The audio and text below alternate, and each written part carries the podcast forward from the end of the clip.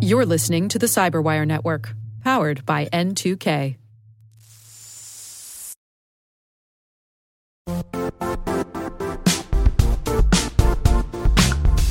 The IT world used to be simpler. You only had to secure and manage environments that you controlled. Then came new technologies and new ways to work. Now, employees, apps, and networks are everywhere. This means poor visibility, security gaps, and added risk. That's why Cloudflare created the first ever connectivity cloud. Visit cloudflare.com to protect your business everywhere you do business.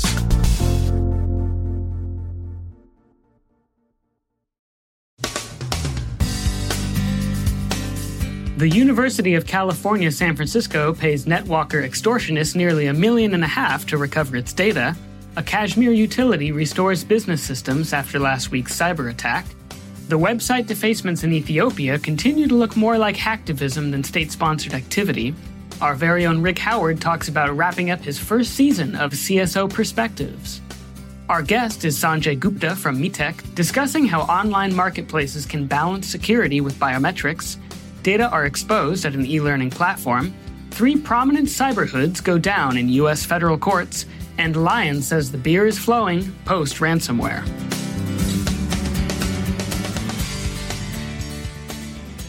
From the CyberWire studios at Data Tribe, I'm Elliot Peltzman in for Dave Bittner with your CyberWire summary for Monday, June 29th, 2020. The University of California has decided to pay a gang that infected, quote, a limited number of servers at its University of California San Francisco unit with NetWalker ransomware. Computer Business Review reports. The university said the encrypted data were, quote, important to some of the academic work we pursue as a university serving the public good. We therefore made the difficult decision to pay, for a tool to unlock the encrypted data and the return of the data they obtained. The public good claim appeared to suggest that COVID 19 research was impeded, but Bloomberg, which put the amount of ransom paid at 1.4 million, says the university maintains its work on the virus was unimpeded. The BBC has an account of the negotiations between UCSF and the gang, in which the extortionists explicitly threatened to release stolen student information. There was an extended negotiation between the criminals and the university. The initial demand was for 3 million, but UCSF succeeded in getting the amount knocked down to a million and a half, with the extortionists eventually settling for slightly less than that.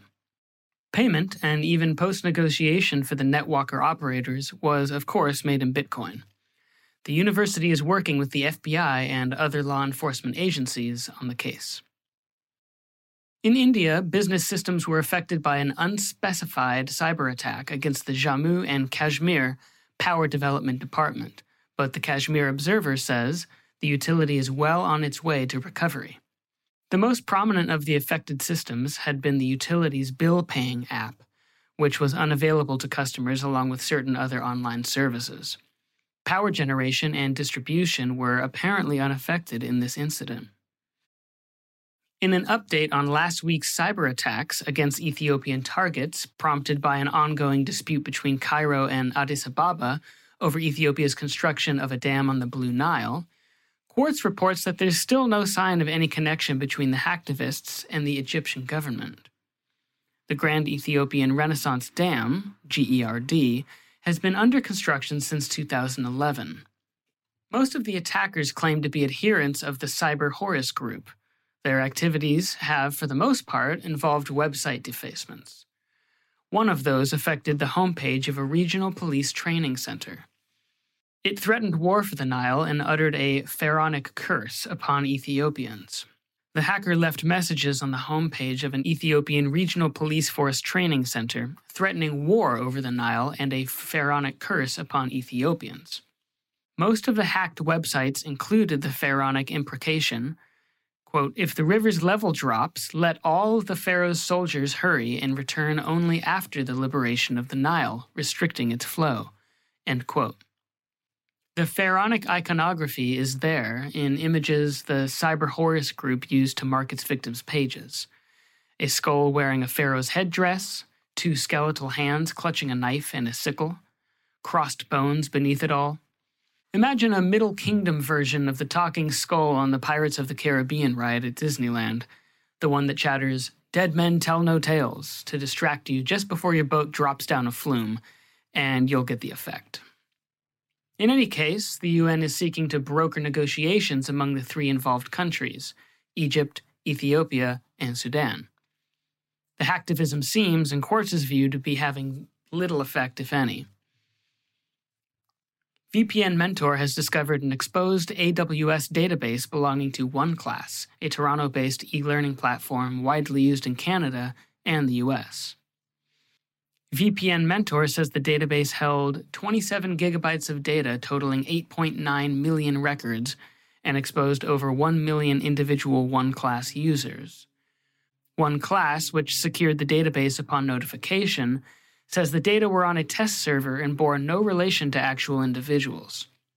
VPN Mentor believes to the contrary that the database did indeed hold information on students and lecturers. In the world of crime and punishment, some fairly high profile criminals received their sentences last week. Sergei Medvedev, a Russian national and one of the leading figures of the infraud organization Carding Gang, known for their swaggering slogan, In Fraud We Trust, copped a guilty plea Friday in the U.S. District Court for the District of Nevada to charge a RICO conspiracy. Infraud did a lot of damage, the U.S. Justice Department says the gang inflicted actual losses of 568 million. Krebs on Security reported Saturday that Alexei Burkov, formerly of St. Petersburg, Russia, and one of the admitted bosses of Card Planet, got nine years from the U.S. District Court for the Eastern District of Virginia. It's a stiff sentence for a guilty plea, which led some observers to speculate that Mr. Burkov didn't give the prosecutors much and one of the hoods who faced the music was an American, Kenneth Currin Schuchman, who received 13 months in Club Fed from the U.S. District Court of the District of Alaska. Mr. Schuchman was sentenced to his role in creating the Satori botnet, one of the more troublesome successors of Mirai. And finally, the beer is flowing again from the Lion Brewery to thirsty customers in Australia and New Zealand. Gizmodo says the beverage firm, they also do juice and milk in addition to beer, has restored operations to the ransomware attack it sustained earlier this month. Some of the better known brands the company produces include XXXX, Tooheys, Little Creatures, and James Squire. Lion is a subsidiary of Japan's well known Kirin. The attack Lion suffered was from the REvil gang, which usually steals information as well as rendering it unavailable. Lion said in an update on the incident it issued late last week that it didn't think it had lost any data, but it was properly cautious. Quote, to date, we still do not have any evidence of any data being removed. As we indicated last week, it remains a real possibility that data held on our systems may be disclosed in the future. Unfortunately, this is consistent with these types of ransomware attacks. End quote. REvil has threatened, according to Security Affairs, to release stolen data. Pay up, they told Lion. Quote, Otherwise, all your financial and personal information, your clients, and other important confidential documents will be published or put up for auction. End quote.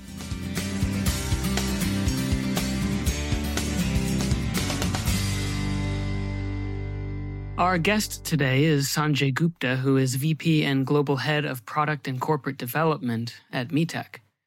He sat down with Dave to discuss how online marketplaces can balance security with biometrics and also the unnerving practice of creating synthetic IDs. Here's Sanjay. I think people know there's been a lot of data breaches over the last few years. So there's probably hundreds of millions of records that exist out there.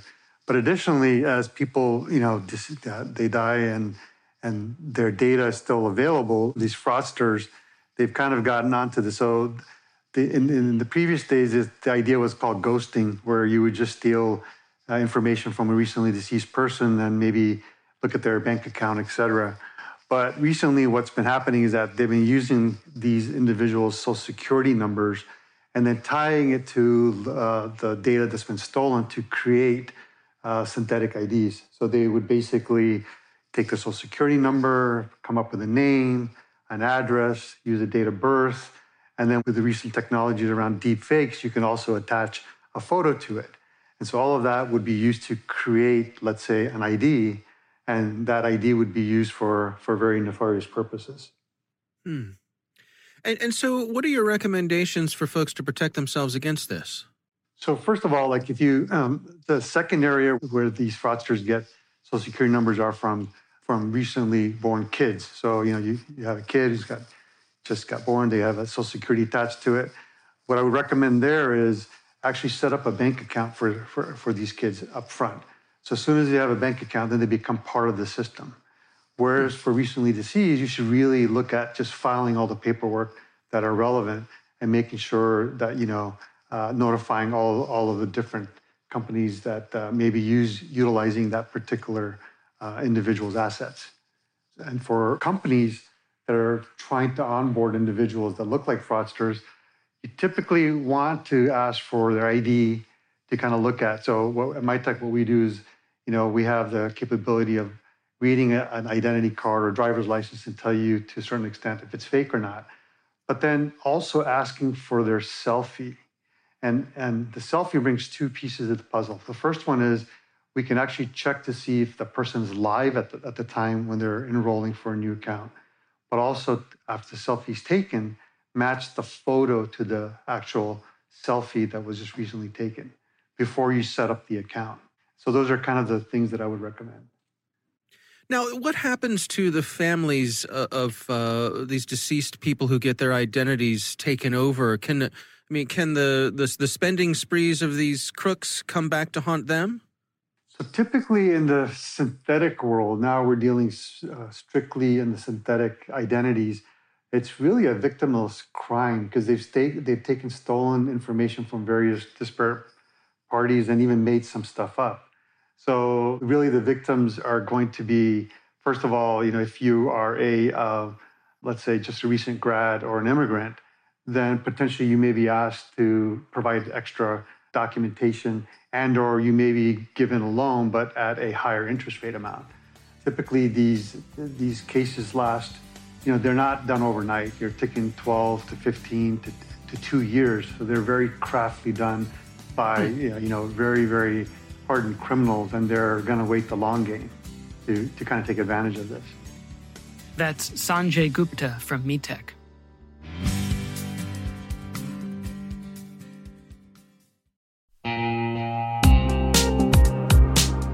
Managing the requirements for modern security programs is increasingly challenging and time consuming. Enter Vanta. Vanta gives you one place to centralize and scale your security program. Quickly assess risk, streamline security reviews, and automate compliance for ISO 27001, SOC 2, and more you can leverage Vanta's market leading trust management platform to unify risk management and secure the trust of your customers. Plus, use Vanta AI to save time when completing security questionnaires. Cyberwire daily listeners can get $1,000 off by going to vanta.com slash cyber. That's V-A-N-T-A dot com slash cyber.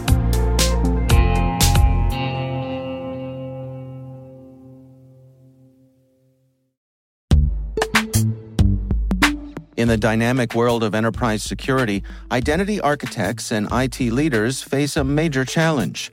Growth by repeated acquisitions multiplies the complexity of everything. Multiple IDPs, MFA providers, policy engines that all need to coexist. This can lead to fragmented user identities and policies that create security vulnerabilities and add access friction. Strata Identity solves this. Now you can decommission unneeded IDPs and consolidate the ones you'd like to keep without rewriting apps or disrupting users, engineers, and app owners. Plus, Strata's modular architecture makes it easy to integrate with any identity provider without manual maintenance and coding. Join the ranks of cybersecurity leaders using identity orchestration Visit strata.io slash cyberwire, share your top identity security priorities, and receive a pair of complimentary AirPods Pro. Offer valid for organizations with over 5,000 employees. Step into a new era of identity management at strata.io slash cyberwire.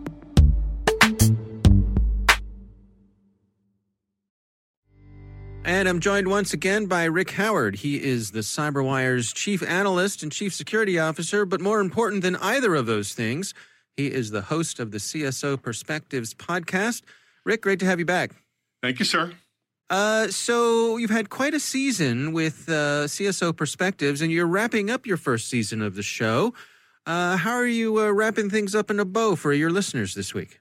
Well, you know, it's been quite a ride. We really didn't know what this thing was going to turn out to be. You know, we had some vague idea, and most of the shows, well, at least some of the first shows, started out as you know things that Rick was interested in, right? So mm-hmm, mm-hmm. Um, it finally kind of focused down into trying to figure out what do I think is kind of a unified theory of information security using first principles, and we've gone through uh, a number of shows that talked about that. We talked about zero trust, we talked about intrusion kill chains, resilience, DevSecOps, risk, and cyber threat intelligence. This uh, last episode, to summarize the season, is going to hit those th- uh, points uh, at a high level and talk about why we need a unified theory as opposed to like maybe one of the uh, famous frameworks like the NIST cybersecurity framework, which, by the hmm. way, I love, but it's not really a unified theory. Well, it's an ambitious goal. Uh, can you give us a little preview of what you're aiming at here? Yeah, because you know the NIST framework is fantastic. By the way, let me just say that. Okay, it's probably one of the best examples of a public-private research program. NIST ran it, and then they brought in everybody from the academic community and from the commercial sector to figure out what everybody was doing in cybersecurity and, and to identify what the best practices were. And it is a fantastic research document. But the thing I'm going to point out in this show is yes, it is it is a, a, great example of what everybody is doing, but the question is, are those the things we should be doing? Right. And I'm challenging that in this episode. Hmm. All right. Can you give us a little sneak peek? Uh, what sort of things are you going to recommend? Well, when we think about what's important, we try to get down to the essence of, you know, what we're trying to do for our program. That's why we bring in first principles this idea of first principles has been around for you know a long, long time. And but even famous people like Elon Musk kind of use it to uh, to design their programs, right? And the idea is, in order to build some big framework, the thing you have to identify first is what are you trying to do? You need to find the atomic element of the thing you're trying to accomplish, and then build up from there. And until you find that first principle, it's very difficult to come up with a framework. Now, don't get me wrong, the NIST cybersecurity framework has all the elements of a great InfoSec program. If you try to manage that, I think you will have a great program. But what I'm trying to uh, make sure is that we don't have any inconsistencies, right? Uh, there was a famous story back in the uh, early 1900s. The math community had a problem. Okay, they you could get the a different answer using the accepted best practices, the accepted rules in the math community. You can get a different answer. They called it the Russell paradox. And these two uh, British mathematicians uh, spent wrote a huge book to rebuild the math community from the ground up using first principles again. So I'm trying to get at that in this last episode. Hmm. Yeah, it reminds me. Wasn't there a, a thing back? I want to say back in the Pentium days of computers where like depending on which processor you asked a particular math question to, you might get a slightly different answer. Yeah, that's right, because they were trying that? to preload it. Yeah, I do remember that. It's like, oh, yeah. wait, maybe that's not precise enough. right. It's like the one thing we thought computers were good at, right? Like the one yeah. thing. Yeah. Getting the same answer over and over again. Oh, maybe that's. Uh...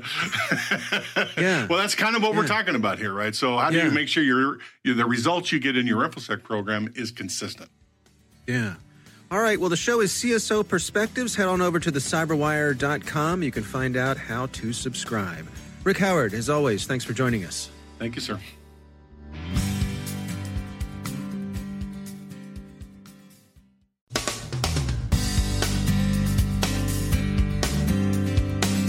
And that's the Cyberwire. For links to all of today's stories, check out our daily briefing at thecyberwire.com. And for professionals and cybersecurity leaders who want to stay abreast of this rapidly evolving field, sign up for CyberWire Pro. It'll save you time and keep you informed. Listen for us on your Alexa smart speaker, too. The Cyberwire podcast is proudly produced in Maryland out of the startup studios of Data Tribe, where they're co building the next generation of cybersecurity teams and technologies.